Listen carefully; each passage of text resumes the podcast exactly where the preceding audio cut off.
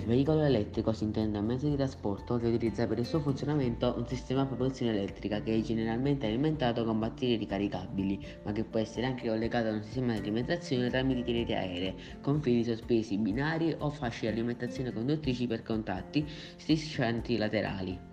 I veicoli elettrici possono essere variabilmente e a seconda delle necessità o caratteristiche di progettazione a 1, a 2, a 3, a 4 ruote o più ruote.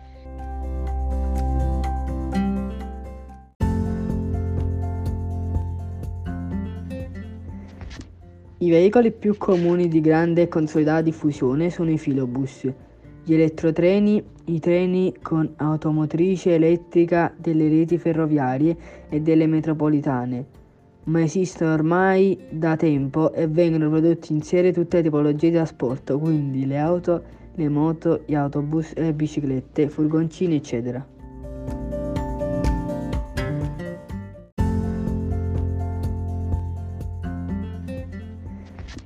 I veicoli più comuni di grande e consolidata diffusione sono i filobus, gli elettrotreni, i treni con automotrice elettrica delle reti ferroviarie e delle metropolitane, ma esistono ormai da tempo e vengono prodotti in serie tutte le tipologie di trasporto, quindi le auto, le moto, gli autobus, le biciclette, furgoncini, eccetera.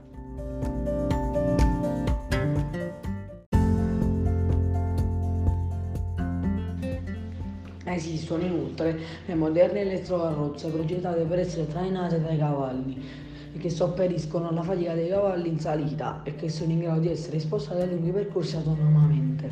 Un'auto elettrica è alimentata da un motore elettrico al posto di un, motore, di un motore a benzina. L'alimentazione proviene dalle batterie ricaricabili installate nella vettura. Queste sono batterie sono spesso sotto il veicolo e a volte nel bagagliaio. Per il resto, l'esterno della vettura è completamente uguale a quello di un'auto a benzina. L'unica cosa che manca è un sistema di scappamento.